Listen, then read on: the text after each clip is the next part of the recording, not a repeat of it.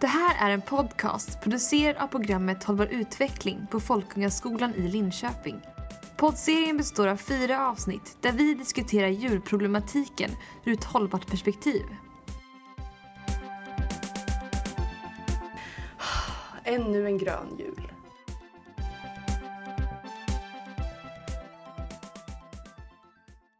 Alltså Janssons frestelse tror jag nästan. För det skulle jag aldrig kunna vara utan.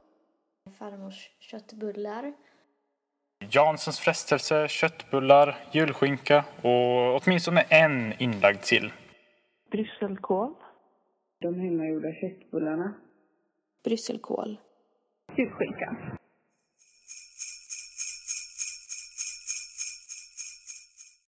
Vi gick ut och frågade folk vad det viktigaste är på deras julbord. För i det här avsnittet så pratar vi om just julbordet. Och vi som pratar är Pua, Hej. Helena, Hej. Isa Hej. och så jag My. Okej, men om du kommer till en öde ö och bara får ta med dig en grej från julbordet, vad skulle du då ta med dig? Vad säger du Isa?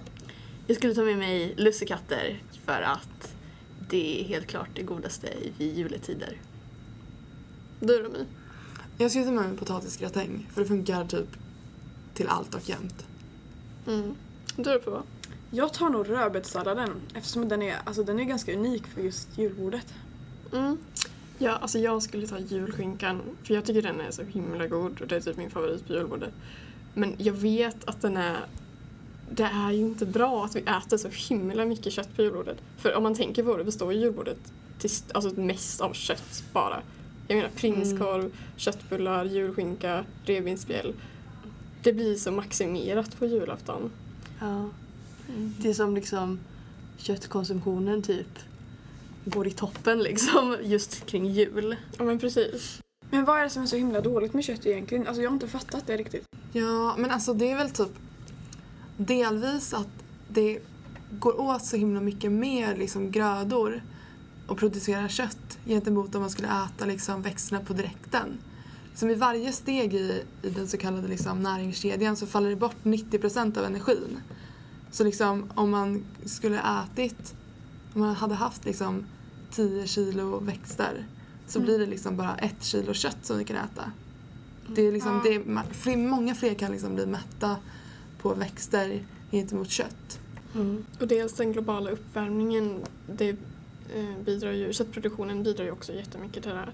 Det blir massa utsläpp av växthusgaser i många steg i produktionen.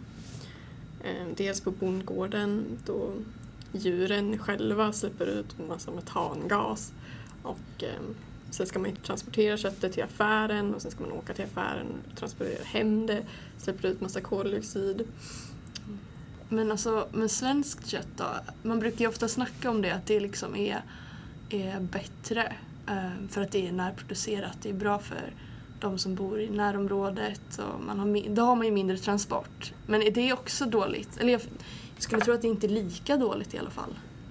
Ja, men det är ju, alltså djuren äter ju fortfarande, eh, många djur liksom äter ju soja. Mm, Och den är inte alltid jättebra producerad. nej. Till exempel så skövlas det ju väldigt mycket regnskog liksom i Amazonas i, i eh, Sydamerika. Och för, för liksom att producera soja till våra djur. Mm. Ehm, så det är ju det är ett jättestort problem. Men jag tänker också att alltså de som producerar djurens mat om den produceras i, liksom, i Sydamerika så går inte de under samma, de har inte samma rätt, rättigheter liksom Mm. när de arbetar Mm. som någon som producerar någonting i Sverige har. Mm. Det är ju också någonting som är värt att tänka på liksom. Ja. Att, Just det, och sen så är det, brukar det vara, man brukar väl snacka om att kor i, alltså i sig själva släpper ut väldigt mycket. Jag tänker med, är det inte metangas som precis. släpper ut? Och då tänker jag att egentligen så spelar ju inte det roll då kanske om, om kon bor i Sverige eller i Brasilien. Nej precis. Men liksom om man skövlar regnskog, alltså det blir alltså mångfalden, den biologiska mångfalden försvinner och de här träden de slukade ju förut jättemycket koldioxid och nu gör de inte det längre. Alltså, det bara läggs ju på varandra. Ja, usch ja, usch. Mm. Usch Helena. Jag vet, herregud. men förlåt, men jag vet inte. Men, men kan man inte, alltså jag menar, kan man inte få äta det ändå? Jag menar, alltså, liksom en gång på året, det blir så jag menar, det är ju tradition trots allt. Alltså, Ja. ja, men man borde ju få äta lite kött i alla fall. Mm. Men det är väl det att det blir så himla extremt och speciellt på julen. Alltså vi äter ju jättemycket kött hela året. Mm. Och på julen så blir det som att allt, alltså allting som vi gör resten av året, det blir så extremt. Mm. Men det är väl också kanske ganska sannolikt att om man äter mycket kött på julen så är, väl ganska, alltså, så är väl sannolikheten ganska stor att man också äter mycket kött i resten av året. Eftersom man liksom uppskattar det väldigt mycket, antar jag. Och så blir det som en extra fest kring jul. Men precis. mm, ja, det kan nog finnas fördelar med att, att äta lite mer vegetariskt på julbordet.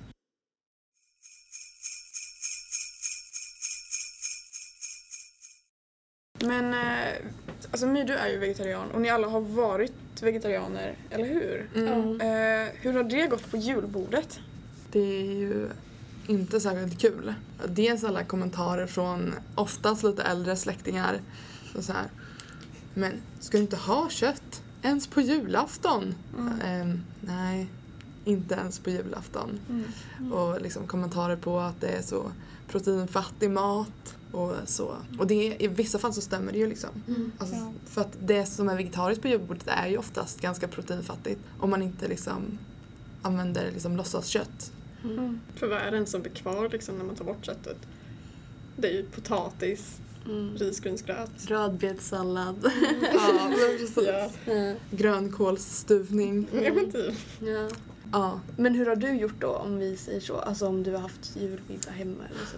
Jag brukar ha, alltså jag har typ fått, det köttet som jag brukar ersätta är väl typ köttbullar. Mm. Med liksom med växtbaserade köttbullar.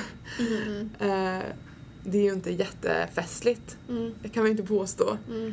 Eh, men, eh, men liksom köttsubstitut är ju oftast ganska så dyrt. Mm. Eh, och det smakar ibland inte alls som det som man förväntar sig att det ska smaka som. Så det är alltid lite, ja, lite gambling liksom när man köper någon jättedyr låtsasskinka och så kan den vara jättegod och så kan den vara jätteäcklig. Finns det vegetarisk julskinka? Ja, Den ser inte vacker ut i mitt huvud. Alltså. nej gud det är förståeligt. Men var det inte i Östeuropa man hade, vad var det, fem olika rätter? Det var typ 12, 12 Tolv. olika vegetariska rätter och sen innan och efter det så vad var det man Fastade man? Ja, så fastade man. Det, Julbord alltså? ja, Ja, något motsvarande. det var ju lite intressant. Ja. Ja. Att- Men Alltså var det är det, så olika. men var det, var, vad var det liksom för vegetariska rätter? Var det proteinrika pro- vegetariska Alltså rätter? det, det vet jag faktiskt inte. Det, det har jag inte någon koll på faktiskt. Ja, men eh, troligen, om det är en tradition så låter det som det har levt ganska länge. Ja. Ja. Då har det ju funkat i alla tider. Jo. Så det kanske inte bara var liksom 12 olika sallader liksom. Nej. Men det är intressant liksom att man då firar ju ändå samma högtid men man väljer att ha helt andra rätter. Ja. Alltså man det visade ju i alla fall att det är ju ehm, att det liksom inte beror så mycket på, alltså traditionen är densamma, det man firar kanske så, men rätterna kan vara annorlunda. Mm. Ehm, för jag tänker julskinkan, vad jag vet så har inte den någon- om man, om man är liksom trogen de religiösa akterna så är väl inte den liksom Nej, något speciellt i det syftet nog i alla fall. Ingen stor eh, religiös symbolik i den. Nej. Jesus åt ju inte gris heller. Nej, men precis. Det lite Ironi. precis. precis. Men jag menar allt kött vi äter, det här var inte jag tror det har kommit av praktiska skäl. Mm. Jag menar på jul, då undrar man okej vi ska ha en stor festmåltid. Mm. Vi tar en, en gris och så dödar vi den Mm. och så äter vi hela grisen. Liksom. Mm. Vi äter Mm. julskinka, vi äter revbensspjäll, vi gör köttbullar, vi gör korv, vi gör sylta Precis. och vi gör, äter grisfötter och Vi har grishuvudet på bordet med ett äpple i munnen. precis. Det är ju också... Men det är ju så här, alltså då har man ju tagit, då var det liksom för att man var tvungen. Mm. Alltså typ, man kunde inte slänga delar av grisen för att så här, man hade inte råd med det. Mm. Så, så här. Men det känns ju som att man kanske borde applicera det som vi behöver idag också på våra jultraditioner. Mm. Liksom så här, att vi behöver äta mer vegetariskt. Ja. Och då borde det liksom påverka traditionen. Ja, definitivt. Mm. Det är Ja, men, om, och då är ju grunden till traditionen vi tar vara på allt. Och då Mm. borde det vara, då tar vi vara på allt, alltså man tar vara på grönsaker också och tar vara på miljön. Då är ju det kärnan i julbordet och någonting man måste, borde ta vara på. Mm. Sant.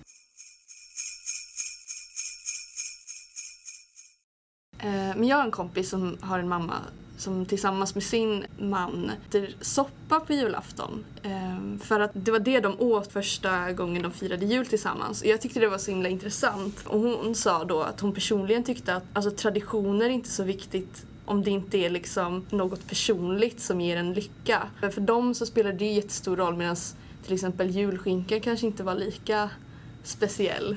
Mm, de hade ju en, liksom en lite annan syn på vad jultradition är. Jag funderar på hur, hur traditioner kommer till egentligen. Liksom, kommer det några nya trender nu? Och är de här för att stanna?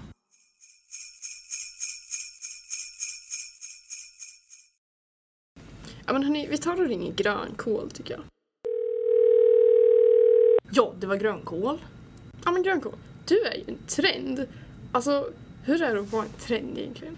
Jo men det är la gött alltså, alla vill ju ha mig. Annat är det ju för min eh, kompis korvstoppningen. Alla trodde ju att det var en trend och sådär och det är ju det på ett sätt. Men liksom den här hipstergrejen var, varade ju inte så mycket och den blev ju inte så stor va? För man tror ju det men så är det inte. Har du några fler trender? Ja, alltså det finns ju några till som jag har lite koll på va. Inte mer bara så här, inte typ en grönsak eller så, men vi ser ju att folk är ju mer intresserade av svensk, mer svensk mat. Andra trender är ju mycket ekologiskt va. Det ser vi stora ökningar av. Sen så finns det ju någonting som är väldigt nu, vegetarisk mat. Vi har ju även många, många julbord har ju det nu i juletider och sådär va. Och visste ni att varannan svensk kan tänka sig att byta ut rätter mot grönalternativ i juletider. Och det tycker jag säger mycket om hur eh, utvecklingen ser ut framåt. Ja men grönkål, hoppas du att du kommer stanna kvar på julbordet då? Jo, det är väl klart att man gör. Det är ju alltid lite festligt att vara med i festliga tillställningar och sådär va. Och jag tror att jag är ju liksom en trend nu för att folk har kommit på att jag är ganska god och hälsosam och det tror jag kommer liksom fortsätta även utanför julbordet. Det har man ju märkt redan nu liksom att jag har ju blivit chips och sådana grejer. Då säger vi hej och tack och lycka till på julbordet i år då. Tack så mycket, ni får det bra själva. Tack, tack. Korvstoppning, det, det låter ju bra men man tar inte tillvara på hela djuret. Nej, eller hur? Idag när man stoppar korv, man tar ju bara de fina grejerna från grisen. Liksom färsen. Men precis. Medan förr när man stoppade i korv så var ju det liksom ja, men restprodukten av de finare delarna som man gjorde korven av. Och stoppar i tarmarna också. Precis. Mm. Då använde man ju mycket mer av djuret men idag så är det ju bara, ja men då, det blir jätteineffektivt Ja, liksom. och så är alla inälvor liksom. Allt, hjärtat är ju den finaste muskeln på, på djuret och det slänger man, eller det gör man djurmat eller skickar ut till Östeuropa. Alltså, Eller hur? Alltså hela syftet med korven förlorar man ju egentligen. Ja, Att ta tillvara det som skulle gå till spillo annars. precis. Det är sant. och i och med att vi äter mer på julen så måste vi ju slänga mer, eller? Ja, alltså vi slänger väl alltså, jättemycket mat redan ehm, i Sverige för vi, vi slänger 81 kilo per person och år i matavfall faktiskt. Redan. Jo, men jag läste att eh, man på julen slänger 12% mer än vad man vanligen gör i matavfall. Så det är ju faktiskt en stor skillnad. En verkligen. förändring. Ja. Ja, och alltså, man kan ju tänka liksom, varifrån kommer det här avfallet liksom? För det är ju massa steg i produktionskedjan som, där, det slänger, där det slängs mat liksom. Det slängs alla. Till exempel liksom i mataffärerna, de slänger ju jättemycket mat när den går ut så att säga men fortfarande egentligen är ätbar. Men då slänger de den och det är ju, blir ju massa avfall. Men faktiskt så är det konsumenterna som står för två tredjedelar av Sveriges totala matavfall. Det är värt att tänka på. Mm. Där behövs ett förändrat beteende. Ja. Men hur kan man jobba med det då? Ja, man får ju attackera problemet i de olika stegen. Alltså, man får ju prata med matbutikerna och se till så att de sopsorterar maten så att matavfallet går till bra saker som, som i Linköping, vi har gröna påsen, att vårt matavfall blir biogas som man kan driva bil och buss med. Och samma sak i husen, att man eh, tar vara på matavfallet. Det betyder inte att matavfall är bra, men om man, det kommer alltid bli lite matsvinn och det finns saker som ja, men morotsblast och kycklingbet och äggskal. Som, och det är ju nyttigt att ta vara på det. Ja men precis. Ja men huvudsaken är att man inte bara tänker att man att man liksom tar tillvara på avfallet när det redan blivit liksom slängt och att man stannar där utan att man också försöker att minska matavfallet från början. Ja, absolut. Som du säger. Men verkligen. Men jag har också tänkt på det här med, eller jag pratade med en kompis om det här att ehm, liksom hu- hur mycket det egentligen som man äter upp av det man äter på julbordet. Alltså jag tänker rester och sådär. Tar ni tillvara på det liksom i juletider? Ja, alltså vi, vi, brukar alltid få rester i typ en månad efter Ja. julafton. Det är liksom, hela jullovet äter vi julmat. Det, det väl, alltså, man blir rätt så trött på det men jo, vi, vi försöker att äta upp allt. Ja. Men det går inte att frysa in mat? Så det borde man ju egentligen kunna göra. Ja. Fatta vad smidigt liksom. Då har man ju mat till nästa jul också. Ja, jo. Fryst mat håller sig ju extremt länge. Ja, det känns ju som det borde gå. I alla fall med typ köttbullar och sådär om man gör det. Men precis. Ja, det kan man ju äta året om också. Men det är ju en ganska bra grej alltså, eftersom att julbordet är dyrt. Alltså det är mycket på julbordet som kostar ganska mycket. Tänker Mm. på sill och kött och skinka och så väljer man kanske att spara på det. Om det Mm. skulle vara jag vet inte, alltså skräpmat så hade man nog slängt det för liksom, det är inte så mycket värt. Mm. Nu kommer vi in på alltså, debatten om dyr och billig mat. Mm. Men det är en liten tankeställare. Jo. Mm. Men verkligen. Ja. Men också det här med att ehm, Alltså jag tänker att det borde väl inte vara omöjligt då att om man fryser in lite mat så kan man ju äta det lite Alltså kanske med någon veckas mellanrum men istället som du sa Helena att man liksom äter det i en hel månad för folk tycker ju ofta att det är väldigt tråkigt och då bestämmer Mm. man sig för att slänga hela grejen. Man kanske skulle kunna tänka om där också för det finns ju möjligheter. Det har vi ju kommit fram till. Fast äh, grönsaker är ju svårt att in. Det är sant. Grönsaker. Men, hur mycket är de- grönsaker då? Eller liksom, det känns som Ja. att vi har pratat mycket om kött. Precis, och en sån för det, ja, det finns ju typ, jag vet inte. Jag tror jag har varit med om jättemånga jular när vi inte har någon grönsallad överhuvudtaget liksom, på Mm. julbordet. Mm. Det är ju egentligen inte, alltså det känns inte som en del av det traditionella julbordet att ha en massa färska grönsaker. Nej. Det är väl typ rödbetssalladen i sådana fall. Mm, precis. är Men det kanske kommer också av traditionerna då man inte sparar det. Alltså då man kanske bara använder, man använder kanske inte så mycket färska grönsaker precis. liksom. Ja, man hade ju inget. Nej. Det var ju Nej, inte det precis. liksom. det, var, det var kol eller ingen kol. Eller så här. Ja, liksom, syrad kål. Ja, precis. Vi tar och dyker ner under havsytan. Jag vill bara nämna till exempel eh, ålen. För det, var ju, det är ju en, en fisk som man äter ganska mycket under jul. I alla fall om man bor kanske i ja, främst Skåne men också i Småland.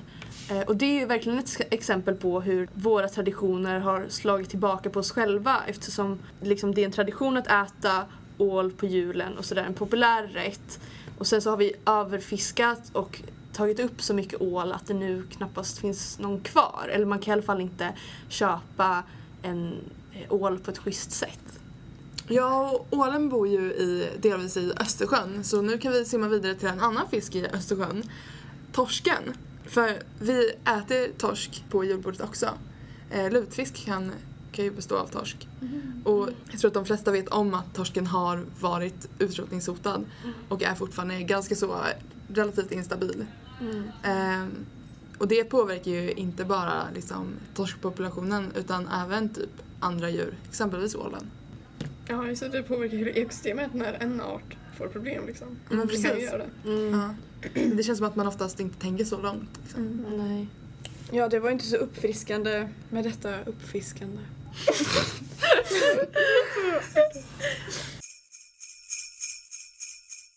Men jag tycker ändå att ett viktigt riktmärke när man går och handlar fisk kan väl ändå vara då att kolla på, att se till att fisken man köper ändå har någon bra märkning. Och de man brukar snacka om är väl MSC, det är ju om den har liksom fiskats på ett bra sätt eh, ute i haven. ASC, det är om den har odlats på ett bra sätt. Och sen finns ju även kravmärkningen som finns på fisk och även andra produkter. Sen är ju laxen en stor del av julbordet också. Och den är så svår eftersom att viltfångad lax eh, kan vara utrotningshotad och på lokala platser. Och odlad lax kanske äter soja från Sydamerika. Så det är svårt. Mm, det är jättesvårt men det kan ju vara bra, alltså man kan ju försöka utgå från liksom de märkningarna som finns men att man också hänger med liksom i debatten hela tiden så att men när det uppstår sådana här konflikter där man inte riktigt vet egentligen hur man ska göra. Jag ser det här med ekologisk mat som lösningen till allt det här. Okej, lyssna här. När vi, eh, vi övergödslar mark med sånt kallat handelsgödsel, konstgödsel, så blir marken övergödd och det rinner lätt ut i vattendrag vilket övergör främst Östersjön. Vilk- Eftersom att det är ett inhav så rinner det inte ut i havet och därför blir det fast där inne. Algblomning och allting sådär otäckt på sommaren. Och sen så när det bryts ner så tar det upp syre och havet blir syrefattigt och torsken dör. Men finns det inte, alltså jag tänker så här. Det måste ju finnas en anledning till att inte fler köper ekologisk mat i dagsläget. Finns det inte någonting som säger emot? Jo men de flesta motargumenten är ju att det tar upp större åkerareal. Alltså det tar mer plats att odla ekologiskt, mer åker och så vidare. Men eh, om vi istället drar ner på alltså, mängden genom att äta mindre mat, slänga mindre mat så skulle det inte vara något problem. Dessutom så är det ju det naturliga, alltså det är så man odlade förr i tiden. Och nu så odlar man med gifter och ett system som inte håller eftersom att man importerar gödsel om och om igen. Och att det blir en ojämn näringsfördelning över hela världen. Och det är inte hållbart, alltså det kommer ta slut, det är precis som oljan. Alltså att det, det är inte en cirkel av näring utan det är ett flöde liksom som en dag kommer ta slut. Så du menar att gödslet kommer ta slut liksom? Ja, alltså i konstgödsel så finns det fosfor som man bryter i fosforgruvor nere i Afrika och så vidare. Precis som man pumpar upp olja. Men så i ekologiskt jordbruk då, vad använder man istället då om man inte kan använda konstgödsel? Eh, det naturliga, alltså gödsel från eh, nötkreatur och grisar och annat. Nackdelen med det är ju då att man blir djurbunden, alltså man måste ha någon sorts djurproduktion på gården. Och att om man har gårdar med handelsgödsel så kan någon hålla på med mat och någon kan hålla på med grödor och någon kan hålla på med kreatur. Men eh, i och med att ekologiskt jordbruk så måste man ha allt på samma ställe, precis som förr i tiden. Eftersom att gödslet från djuren behövs till åkern. Och då behövs det odling eh, av mat till djuren och så vidare. Så det är ju en nackdel. Men det är ju å andra sidan bra om man har, för då blir det ju så att man tar tillvara på gödslet. För nu är det ju mycket liksom att gödslet hamnar på deponi liksom, Ja, alltså och läcker hög. ut i vattnet. Precis, och det annat. leder ju också till övergödning så det är ju bra alltså att man har någonstans att göra av gödslet. Om man bara har en kreaturfarm så kanske det är svårt att liksom, ja, men men att man inte har någon användning för gödslet som Precis. blir. Ja, men miljömässigt är det ju bra men liksom arbets eller företagsmässigt för bönderna så kanske många måste tänka om. Mm. Men Såklart. precis, och det är därför ekologiska gröd eller ekologisk mat måste kosta mer. För Ja. att bönderna ska känna att det är värt det liksom. Mm. De kan ju heller inte använda liksom bekämpningsmedel då. Nej, Ehm, precis. och då blir det ju att det blir mer grödor som får mögel och annan ohyra som, som förstörs helt enkelt som de inte kan sälja. Och då Mm. blir en, eller som de inte kan använda. Mm. Så det blir en färre, eller mindre andel av grödorna som de, Mm. som de kan använda. Men okej, så eh, sammanfattningsvis, vad har vi kommit fram till? Alltså att köpa ekologiskt så vet man vad man äter. Man vet att man inte ger gifter till sina barn. Man vet att det jag äter kommer från ett hållbart system som är tusenårigt och eh, har fungerat. Det kostar lite mer men det kanske är värt det. Mm. Det, alltså det som kan vara problematiskt är ju liksom jordbrukarna som liksom ska odla ekologiskt. Det är oftast ganska så liten vinst. Mm. Och det, alltså det kan man ju ha förståelse för att det kan vara svårt eh, att liksom ta det beslutet om man vet att det innebär svårigheter som jordbrukare. Men å andra sidan så är ju de flesta jordbrukare privatpersoner också. Eller så här, det går ju inte bara att vara jordbrukare, man måste ju vara privatperson Ja, också. precis.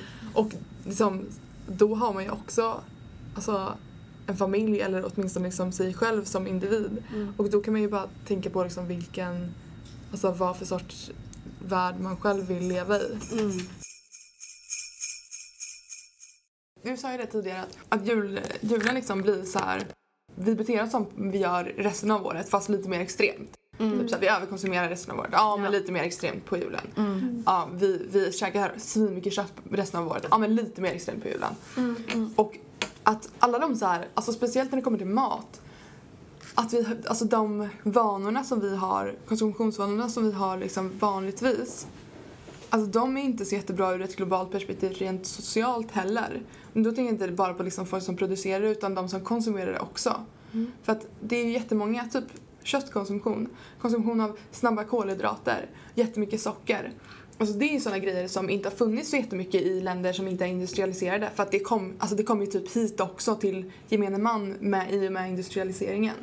Och i och med att liksom, det är vi som har pengar som alltså konsumerar, har de konsumtionsvanorna så i, i liksom, eh, länder som inte har industrialiserats än så tar man liksom våra matvanor, liksom sätter in dem i reklam och applicerar vår livsstil på andra länder. Så att de får samma folkhälsosjukdomar som vi har fått. Och det är ju, alltså dels så är det ju det skitdumt för att det kostar asmycket pengar. Alltså vi lägger jätte, jättemycket pengar på sjukvård varje år för att ta hand om de här sjukdomarna. Och att då ge de sjukdomarna till ett land som inte kanske har ett fungerande alltså sjukhus, alltså sjukvårdssystem. Alltså ett land som inte är helt industrialiserat, helt uppbyggt än. Ens, de- ens demokratiskt liksom i många fall. Alltså det är inte, alltså jag vet inte vart jag vill komma med det här Men jag det jag tänker på så här snabbmatskedjor, de har ju Mm. hur mycket resurser som helst att utöka sitt, eh, sina företag i andra länder eftersom att de är rika och de Mm. har ju ofta västerländska matvanor och liksom att det blir som ett komplex, eller inte, eller att Ett ideal. Ja, ett ideal, Ja. precis. Eh, ett rikemansideal att äta mycket kött och Ja. fett och socker och... Men precis. Alltså jag tänker, det är ju självklart att det är en stor påverkan men jag undrar liksom om man tänker just julbordet så är inte det lika alltså, stort. Jag tänker att där är ändå ganska förekommande att man äter, man äter ju mycket socker, man äter mycket fett. Men frågan är liksom hur lätt det är att liksom, jag tänker att det är inte vårt julbord som vi för över på andra länder. När vi liksom startar upp företag där. Nej men jag tänker att alltså just kopplingen mellan våra traditioner och vårt vardagliga liv. Det säger, alltså våra traditioner anpassar sig ju ändå till vårat, våran livsstil. Alltså Ja. många som väljer att äta mycket vegetariskt resten av året väljer att göra det även på julbordet. Det blir ändå liksom, ja men julbordet blir bara en extremare version av det vardag, vardagliga livet. Så att att säga att julbordet inte har någonting med, det, med problematiken att göra är kanske inte helt sant. Det har en viss inverkan på det vi gör på resten av året för att det kan få en Precis. tankeställare liksom. Men precis. Så vi menar lite på det här globala ansvaret, att vi kan vara som förebilder ibland. Ja, alltså jag tror att vi måste, alltså jag tror att vi oavsett om vi vill det eller inte fungerar som förebilder på gott och ont. Alltså även om vi inte tänker på det, även om, vi kanske, alltså, även om det är ofrivilligt liksom. Jag tror inte riktigt att vi har något val. Ja, men man ser ju det väldigt tydligt hur liksom kineser och indier alltså börjar äta mer och mer kött. Mm. Och det, det blir en, en, en växande medelkraft. Klass. Vad börjat med det? Mm, men precis. Ja. Men det är ju för att så här, ja men vi, alltså våra västerländska företag Mm. alltså investerar skitmycket pengar i reklam i de här länderna. Ja men precis. För att det, det är liksom så här, ja men där det finns pengar, där finns det pengar. Alltså, det, är så här, det spelar ingen roll om det är indiska pengar eller liksom svenska pengar. Det är, Alltså pengar är pengar. Mm. Och alltså, lever man i ett kapitalistiskt samhälle så anpassar sig företagen alltid efter där det finns pengar att tjäna. Ja, precis. Skiter fullständigt i vad som är hälsosamt eller vad som är Ja hållbart. men precis. Ja. Ja, men bara man liksom konsumerar så mycket som Men precis. Men då kommer vi in ganska mycket på det som julen handlar om. Eller ja, vi har ju aldrig kommit ifrån det. Men jag tänker just det här med överkonsumtionen, att det också är något kulturellt som kommer med det. Alltså inte bara köttet utan liksom konsumtionen överlag. Mm. Det känns som att man har jobbat lite så liksom hittills i historien och det, Ja. alltså, det har funkat ibland. Fast samtidigt, om man ska få fram en väldigt stark och tydlig miljölagstiftning i en demokrati så måste någon då rösta fram det partiet som har dessa förslag. Och varför röstar man fram dessa förslag? Jo, för att det är trendigt att tänka miljövänligt. Så på något sätt så leder det ena till det andra. Jo, men jag tänker såhär, man kan ju inte... Ja, absolut. Alltså, jag, jag vill inte förkasta trenden liksom. Nej. Utan bara ifrågasätta om det kanske, om det verkligen är rätt och mest effektivt sätt att liksom få världen i rätt riktning. Men hur får man en Helt. trend att stanna då? Om vi tänker typ med, alltså det här vi har pratat om, om ekologiskt och vegetariskt och sådär. Vi tycker ju obviously att det är en bra idé. Man Men gör liksom- det till en tradition. Man gör det till en tradition. Nej men oj, Ja, men fint! Och nu är det dags för tips, eller vad som man i den här podden kanske kan kalla det, kostråd. Eh, jag skulle vilja tipsa om eh, ett Instagramkonto som eh, eh, tillhör Danny Saucedo, alltså kändis-Danny från EMD. Yes! Eh, mm. Och alltså, dels, för han är, dels är han ju en jättebra alltså, vego-förebild. Eh, för vi pratade ju om det med liksom, makt och så förut och ansvar. Och, eh, eh, dels så lägger han upp eh, väldigt många bra inspirerande bilder och texter om vegetarianism och, och så. Som kanske kan få en att liksom keep it up. Eh, Och jag vill tipsa om att istället kanske för att köpa en julskinka så kan man köpa, prova att köpa en kanske vildsvinsskinka. Ja. Alltså det har jag hört om, det, det låter lite roligt för det är, lite, det är viltkött då. Mm. Och det är djur som har gått i skogen, bott i skogen, levt i skogen och sen tills de dör, eller blir skjutna och dör. Och då, det blir ju, de har inte, ja, det blir liksom de har levt ett bra liv. Ehm, så jag tänker att det skulle vara Är det något du skulle vara sugen att Ja, prova? ja, jag skulle kunna testa det. Alltså, Mm. Jag som gillar julskinka ändå. Jag skulle vilja se hur det smakar liksom.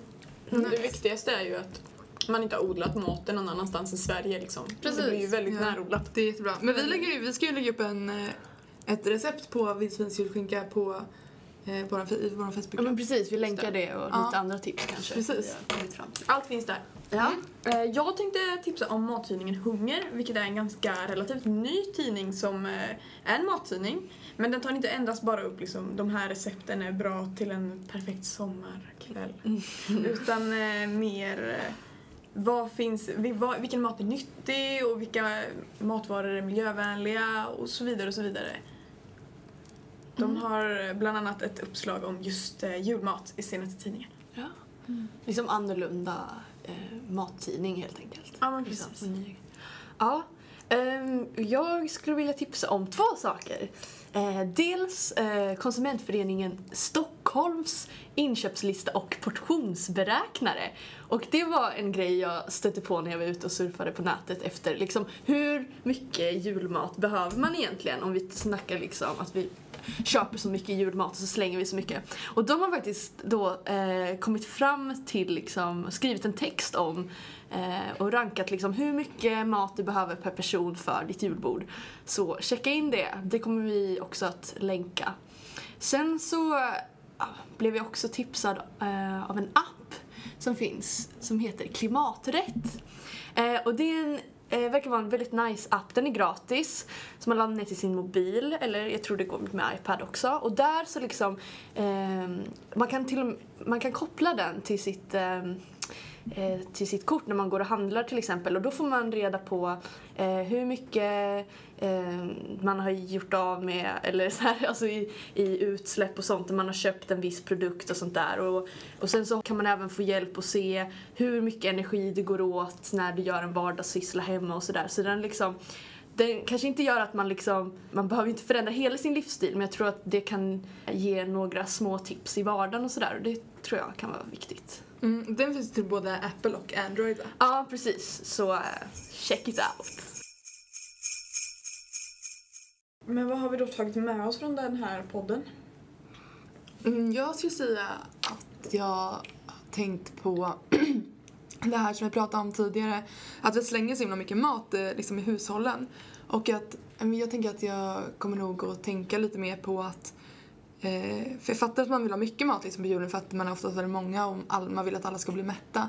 Men så jag tänker att det jag kommer ta med mig är nog att se till att det finns mycket av sånt som man kan spara. Och kanske liksom lite mindre av sånt som inte går så lätt att spara som det är viktigt att man äter upp på direkten liksom. Så att man ska slippa allt, eh, allt för mycket matsvinn. Det är liksom viktigare att alla blir mätta.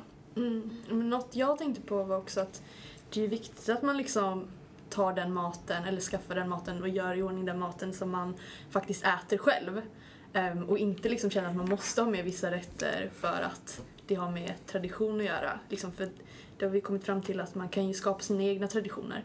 Men någonting som jag tänkte på lite eh, mer var också det här med att man, att man kanske istället för att eh, ehm, köpa väldigt mycket liksom och sådär och Ehm, så kan man istället satsa på lite färre rätter eller lite mindre mängd då. Eh, men av liksom finare kvalitet. För då tror jag att man kanske ändå får ut, alltså ehm, pengarna som går åt åt det första alternativet kanske räcker för det andra alternativet då också. Ja. Jag tänker på alla stackars vegetarianer som måste ja, svälta på julbordet. Jag tänker att jag ska, om jag någon gång gör ett julbord så ska jag anpassa det. Jag ska banne mig anpassa det till vegetarianer. Ja, det är en fin tanke. Mm, verkligen. Ja, jag tänker att... eh, Alltså jag blev lite inspirerad av alla de här, att när man tänker på trender som kommer och går, att man kan skapa egna traditioner. Att julbordet inte är liksom bestämt riktigt. Man kan, liksom, man kan göra sina egna. Och, eh, för det var en sak som jag tänkte på när... Eh, sen jag blev vegetarian så har vi alltid haft falafel på julbordet. Och det har blivit en sån liksom bara random grej som har hållit i sig. Och nu äter vi det varje år och gör egna och det har liksom blivit en kul grej. Så det tyckte jag, det tänker jag som är med, att det liksom är nice att skapa egna traditioner. Vi tackar för denna podd. Tack så mycket för att ni lyssnade. Mm. Tack! God jul!